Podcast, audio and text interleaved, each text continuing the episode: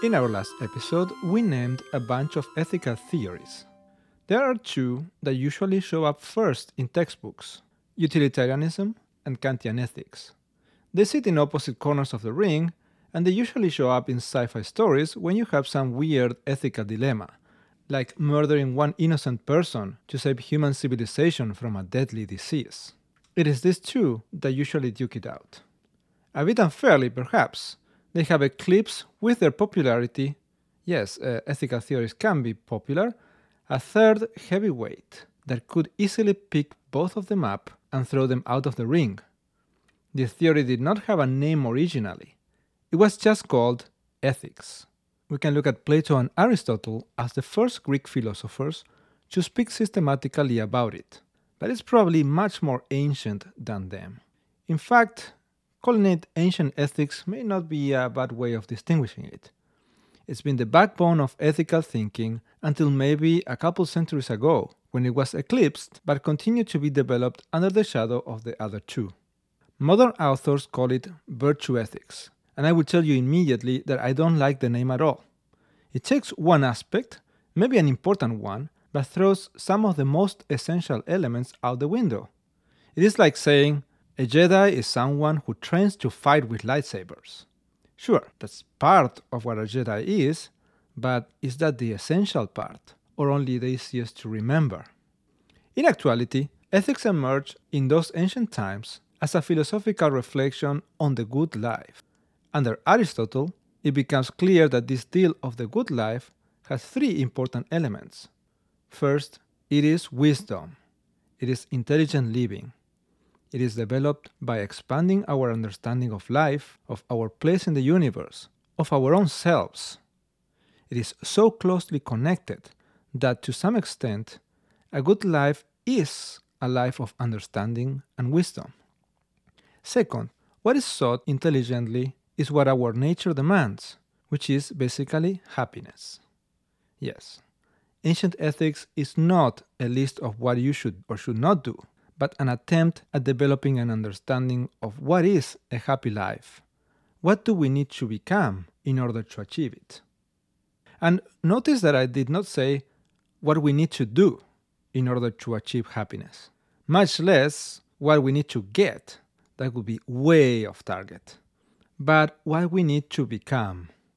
The third aspect of what I will call, well, ancient ethics is that happiness goes hand in hand with, it practically overlaps with, seeking the perfection of our nature, or if you prefer, with becoming the best version of ourselves. Whew, that's a lot. I don't want to scare you with all these high concepts. Let me tell you that you are most likely already living by these principles. It's like nobody needs a book on how to walk, and most people don't need a singing coach. It is when you want perfection, to become better than average at singing or at running, that you get some expert advice, a coach, a book, something that explains you the principles of a specific activity. Ethics becomes handy if you want to improve as a human being, like overcoming those habits that drag you down and becoming overall a happier person. Of course, there's a lot that we can talk about. So, this is the plan. In this episode, we will talk about the becoming better part, our habits, and how they work. In the next one, we'll talk about the seeking happiness part and how this ties up with knowing what and who we are. And in the one after, we'll connect both things the becoming better and the seeking perfection with finding happiness. At least I'll try. So, welcome to Philosophy, Universe, a podcast about science fiction, fantasy, and philosophy, and everything in between. This is episode 9 and part of our ethics tutorial miniseries. Discover your superpowers, training montages, and virtue ethics. So, spoiler robot, do you have something to add before we jump in?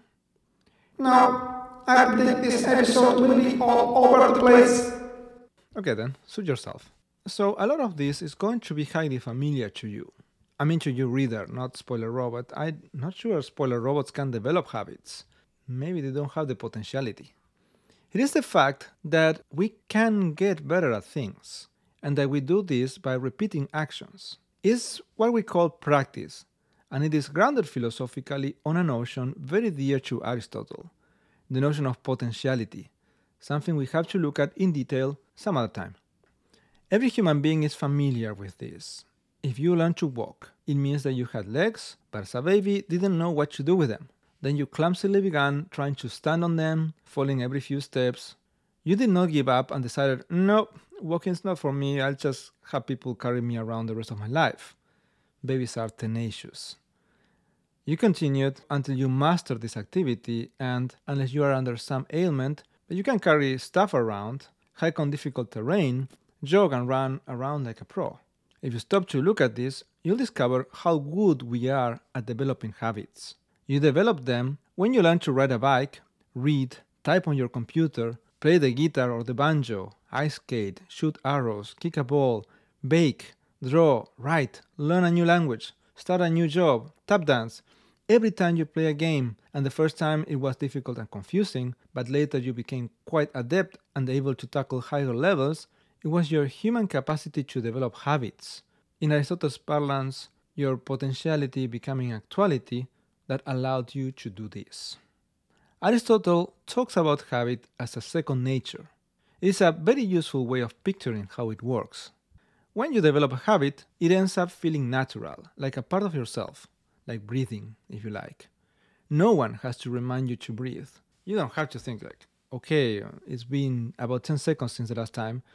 Hmm, I should probably contract my diaphragm and let some air in. Hmm? Although I'm going to double back on that example and point out that we can even layer a habit over that basically autonomic activity. We can learn to breathe better. We can learn to hold our breath, like when we are underwater. But the point here is habit is liberating.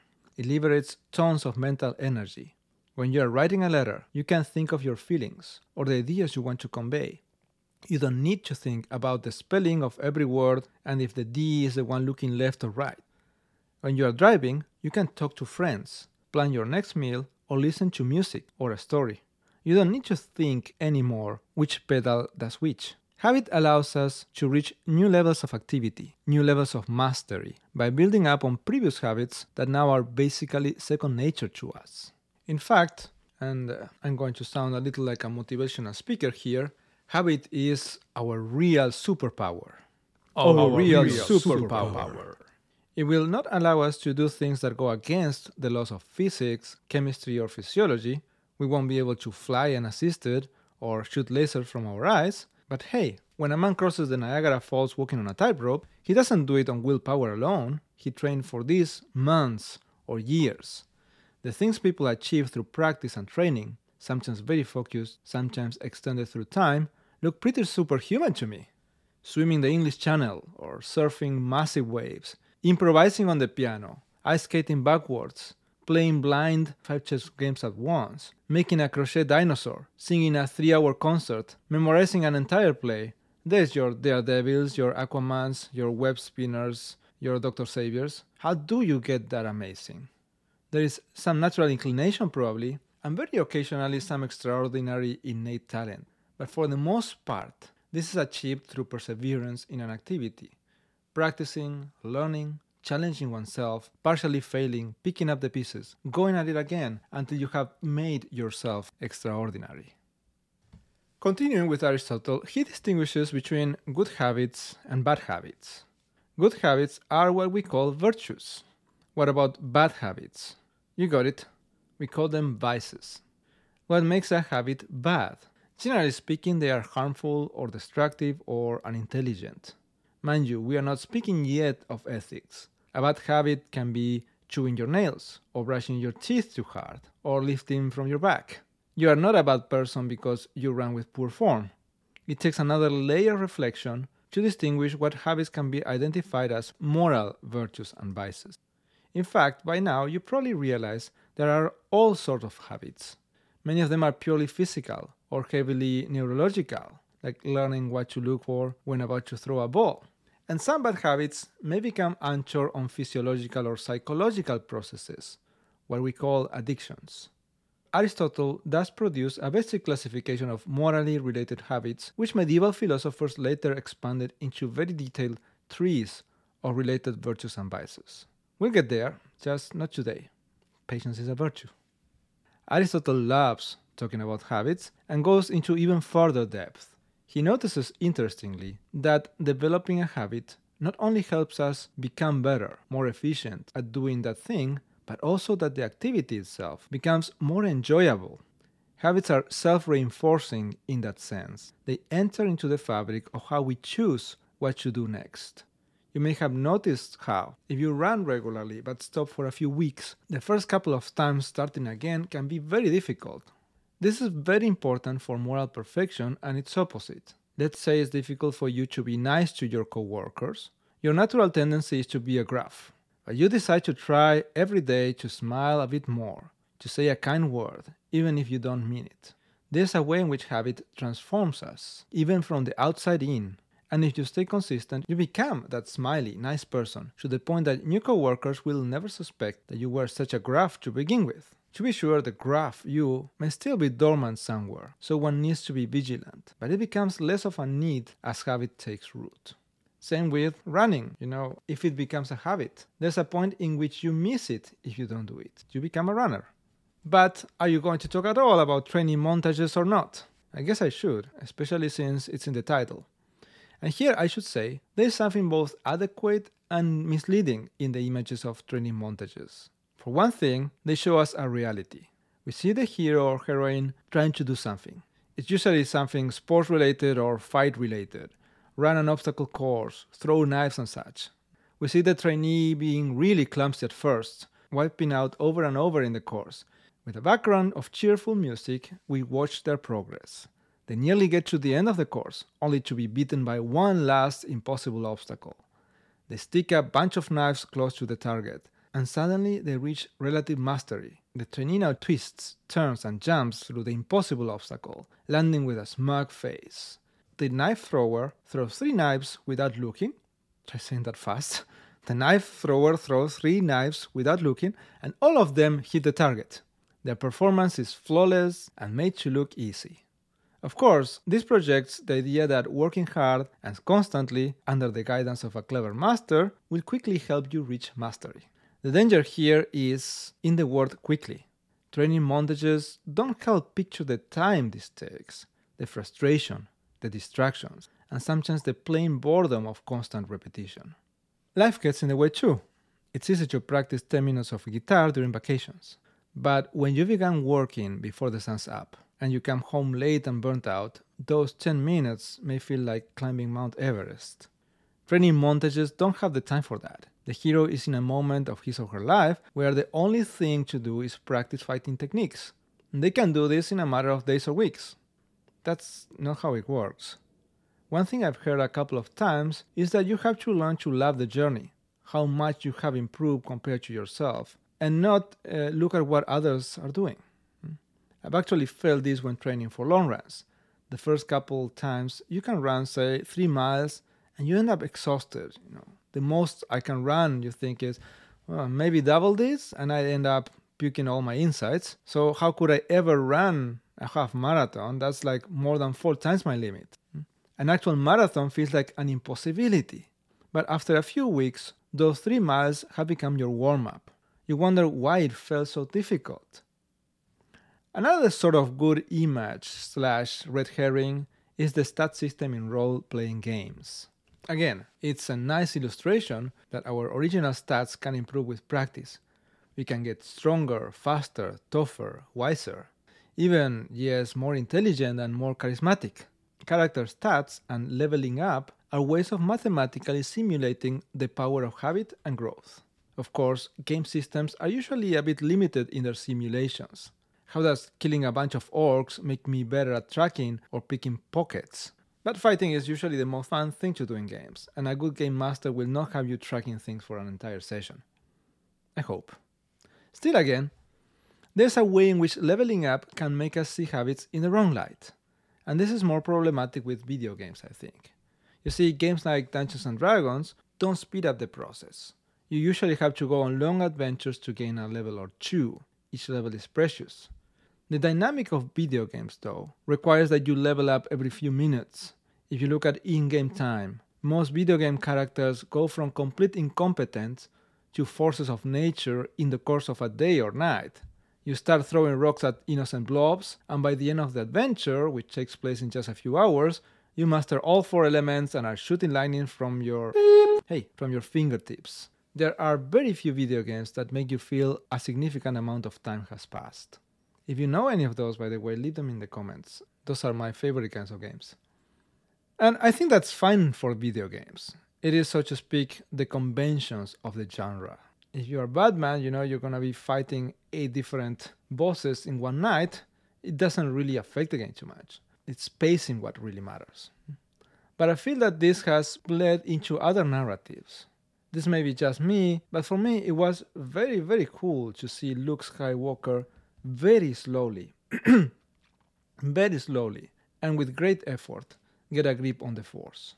By the beginning of the second movie, he has to concentrate really hard just to get his lightsaber out of the eyes.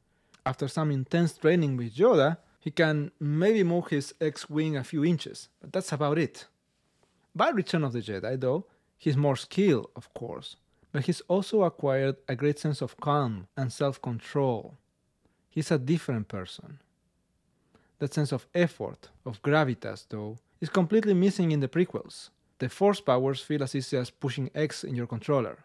And don't get me started on the sequels. They feel like a poorly designed game that needs to throw in a few powers every 5 minutes just to keep you interested. You've unlocked warm healing. You've unlocked blowing up spaceships with your force lightning.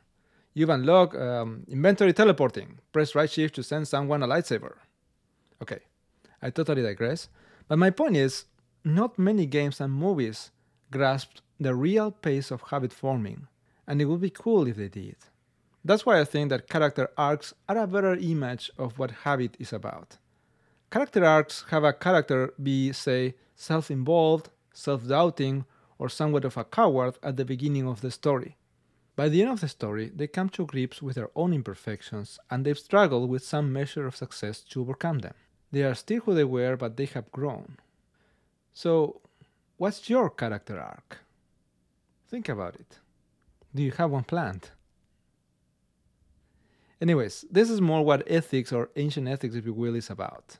It's not so much about acquiring skills, but about growth. Mm. It's not about party tricks to amuse your friends. It's about becoming a better person altogether and leading a good life. But of course, then the question is what's a good life?